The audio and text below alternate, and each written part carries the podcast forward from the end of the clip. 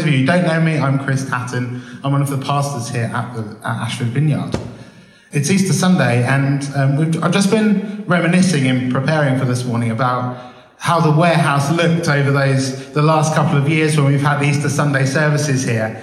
And there's been balloons, there's been life, there's been vibrancy. We've been celebrating people get, getting baptized. We've been celebrating the resurrection together with the kids, all, all in this place. And just, I just keep picturing the joy and the, the colour and all of that involved in that. And as I was preparing for this morning, Vicky, my dear wife, gave me some words of wisdom that basically said, make sure you bring some joy into what you're saying this morning. So here's something I prepared earlier just to set the scene and the tone. Woo! Got another one as well.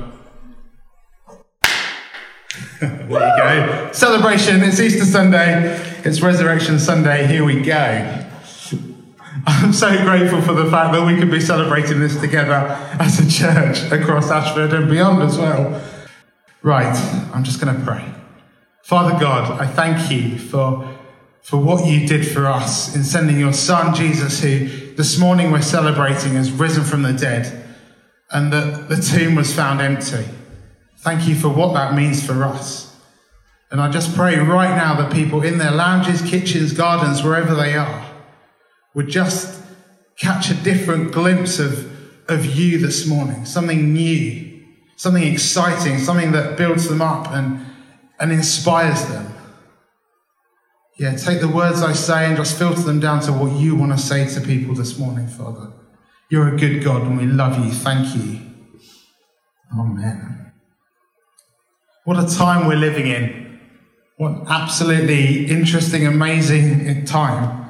Amidst the social media onslaught, I've seen a few people who've been listing the, the, the kind of the things that have been happening, the, the fact that the Prime Minister was in hospital, the fact we're in lockdown, all of those bits and pieces on their Facebook statuses so that when Facebook does what it does and reminds you of it a year, two years, five years later, that it pops up to remind them the time that they've been living in and what's been going on. It's a bit like a virtual time capsule, I guess. And in preparing for this morning, a verse came to mind, and it's it does the rounds a little bit within within church circles, and it's it's just the phrase that it says, "We're here for such a time as this."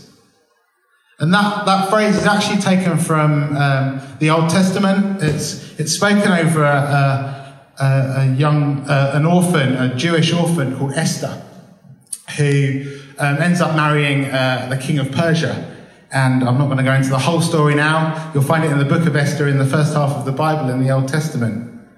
But her position and the authority that she finds herself in enables her to, to speak into the, to speak to the king that she's married to and prevent um, a disaster to the Jewish people and prevent them all being, being killed. And she's encouraged before she does that act by the words, You're here for such a time as this. And I believe that's a call on all of us here. All of us that know that know him. It's no accident that we are where we are at, at the moment in what's going on across the world and across across Ashford and across the country with lockdown and coronavirus. It's no accident that you live in the street you live in, that you're having interactions with the people you are, that we've had the connections that we have with Ashford Borough Council as a church now. And we're getting to meet hundreds of people coming into this warehouse every day to come and get food, and we're building networks and connections there. God's placed us here for that, and it's no accident. It's for such a time as this that we're here. So, where does Easter and the resurrection story fit into this? I want to tell you this morning that the resurrection changes everything and continues to change everything moving forward as well. Jesus, who died on the cross, took the beating and punishment he did, as we remembered on Good Friday, then rose again, defeated death. And once he's risen, that changes everything. He won a resounding victory over darkness, sickness, coronavirus, mental health.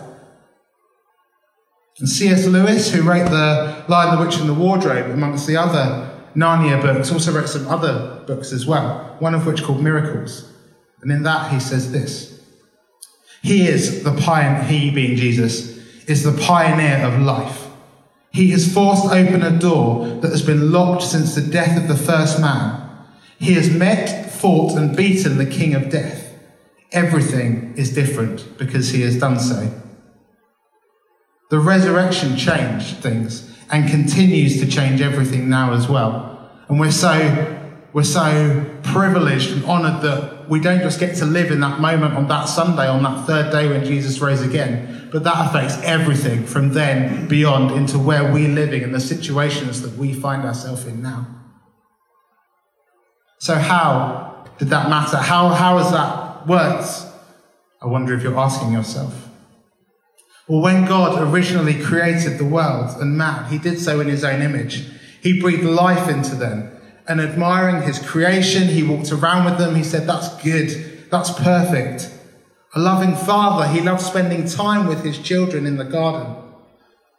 He loved spending time in their space and with them. There was nothing to worry about, no fear, no sickness. Adam and Eve had full access to everything. They had the keys to the garden and God's creation as He handed them permission and responsibility to look after it. I remember being a teenager when I was first given the keys to my parents' house and the responsibility that comes with that and the sense of pride and acknowledgement that comes with it. I could let anyone in and out of the house that I wanted. I wasn't dependent on them anymore. And there's a sense of privilege and honor that comes with that. And God gave that to Adam and Eve in that moment in his the creation when everything was perfect. And that's right at the beginning of Genesis, if you want to read about that. Genesis 1 to 3 is where all of this happens. However, in a moment of, of weakness, Adam and Eve end up having to give those keys up as they're tempted to eat the forbidden fruit in, a, uh, in an attempt to gain power and, and knowledge and become like God. And because of this, very potted, I'm kind of breaking this down very quickly for you, but because of this, they have to give up the keys that God had given them. They lose the keys, they give them over to someone else. And in that moment, sin, sickness, and other bad stuff enters the world. They have to give up the keys because they give them over to someone else. But that is when God's plan kicks in, as He's longing to get people back to Him, to, to, to, for people to be reunited with Him as a Father and be able to connect with them again with His children. And so, fast forward many years, He sends His Son, Jesus, to come and reclaim what was lost. Jesus ends up becoming the sacrifice that's required to reunite God the Father with his children. And as he died on that cross on Good Friday, he then has to bear the penalty for sin. And as he does that, and then moves towards his resurrection, he defeats death, he defeats all the sickness and everything that's gone, that's now in the world. And he goes and he gets those keys back. He claims them back. He claims the keys to the kingdom back. He even tells the disciples that he's going to do it in the book of Matthew earlier on when he's alive. He says, I'm getting you the keys to the kingdom, which is God's rule and reign and God's way of doing things. So in Jesus' resurrection, he comes back pretty much dangling the keys, going, I've got those back. And that's the, the truth that we live in today because of the resurrection. In that moment, God's God's people have free access to Him, like unlike before, ever before. And after that, Jesus actually, um, before he, he ascends to heaven, he goes and spends some time with the disciples. And in the uh, book of John, which is one of the stories about Jesus' life, it says this. This is the evening after Jesus has risen from the dead, so Easter Sunday evening, if you will. That evening, the disciples gathered together, and because they were afraid of reprisals from the Jewish leaders, they had locked the doors to the place where they met. But suddenly, Jesus appeared among them and said, Peace to you. Then he showed them the wounds on his hands and his side, and they were overjoyed to see the Lord with their own eyes. Jesus repeated his greeting, Peace to you. And he told them, Just as the Father has sent me, I am now sending you. Then, taking a deep breath, he blew on them and said, Receive the Holy Spirit. I send you to preach the forgiveness of sins, and people's sins will be forgiven. So, Jesus not only goes and gets the keys to the kingdom back, he comes back, spends time with his disciples, and then breathes on them, com- commissions them to go out and do the same thing, sends them out to work with, with him and what the Father's doing to do the same, to, to tell others about the fact that he's died and risen again, to proclaim the forgiveness of their sins.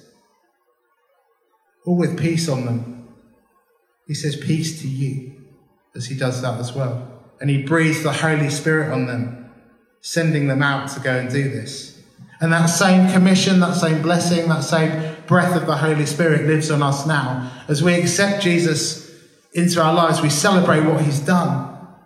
The Holy Spirit comes and dwells and lives within us, enabling us to go and bring healing and bring that same power of resurrection that Jesus that Jesus did. So what does that look like for us in Ashford or wherever you're watching this now? If you know the Father and you know Jesus and are in a relationship with him and what he's done, I believe this becomes a rally cry for us to stand up in this time and be ambassadors for God's kingdom. People who carry his, his way of doing things, his rule and reign with us wherever we go, wherever we find ourselves at the moment. And Paul talks about that in one of his letters to the Corinthians, which is one of the churches, to one of the areas where he planted churches after Jesus' resurrection. And what a time it is indeed a time for us to stand and be counted and live lives reflecting that we're living in, in this world on behalf of another. Jesus' resurrection changed everything as he fought for us and won. Everything Jesus took to the cross, including sickness, including COVID 19, including the mental health issues, including loneliness, all of that, we now have the keys of authority back. And we can take a stand against these things and declare against them in Jesus' name. And as we ask, as believers, people who know Him, as we ask God to show us the power of resurrection, for me, that then turns into a prayer of longing, not just to do what Jesus did, but to be more like Him as well. And that's what I think He's calling us to in this time, such as this. Whereas we find ourselves in lockdown at the moment. He's calling us to something more, something beautiful, something amazing. So let's stand up and be counted in that. And if you don't know him yet, I want to offer you an invitation. Father God would have done the same in sending his son Jesus if it were just for you. There is hope, life, and love in a relationship with him. I was speaking to someone I know this week who uh, wouldn't call themselves a Christian, who doesn't know. And they were almost on the point of crying whilst talking about the fear that was holding them at the moment. And I felt so privileged in that whilst comforting her that I, I have fears. I definitely have fears. I worry about my, my parents and everything else going on at the moment. But I, I don't let them settle because I know I've got a father that's bigger than any of that. I don't let them settle in my gut. So if you want to know the, the, the peace, the, the hope that comes with a relationship with Him, then I encourage you this morning, in a minute, I'm going to pray a prayer and I encourage you to pray that with me. A friend of mine put on Facebook this week that I love it when people get to meet their rescuer, the fireman that pulled them from the blaze, the bone marrow donor that provided a second chance or the humble old man that risked his life to rescue children during the war. And then there's Jesus, who didn't just risk his life, but willingly gave it up, suffering betrayal and abandonment from friends, injustice from the religious leaders, and hideous cruelty from the political authorities. How much more beautiful is it to meet our rescuer in that way? And if you want to do that this morning, he's there, he's waiting for you just encourage you where you are right now. If you want to pray this prayer, if you want to give your life to Jesus and just acknowledge who he is and start a relationship with him, then please just close your eyes, whatever you want to do to, to help you focus. Just pray this with me now. Jesus, thank you that you know me and you love me. Thank you for dying on the cross just for me. Come into my life and fill me with your Holy Spirit and be with me forever. Show me what the power of the resurrection looks like in my life. Amen. If you've prayed that prayer this morning for the first time, then we'd love to hear from you. Congratulations. Please, um, you can email info at Ashford Vineyard or you can um, even phone say a little prayer this evening between 4 and 10. Someone would love to speak with you and pray with you about that. And I just want to just want to end by reminding us that we're living a life that's post Easter Sunday. We live in a world that's post Easter Sunday as believers and people that know Jesus, we carry the resurrection power inside of us. We carry all authority. We carry the keys to the kingdom inside of us. The resurrection changed everything and continues to change everything now as well. So wherever you are, look after yourselves and keep praying for you, keep praying blessing on you, that you would know who you are and what authority you carry in this time. Amen. Thanks for listening to our podcast today, and we hope you enjoyed it. For more information, visit ashfordvineyard.org or maybe drop into something if you're nearby. In the meantime, have a great week and know just how loved you are.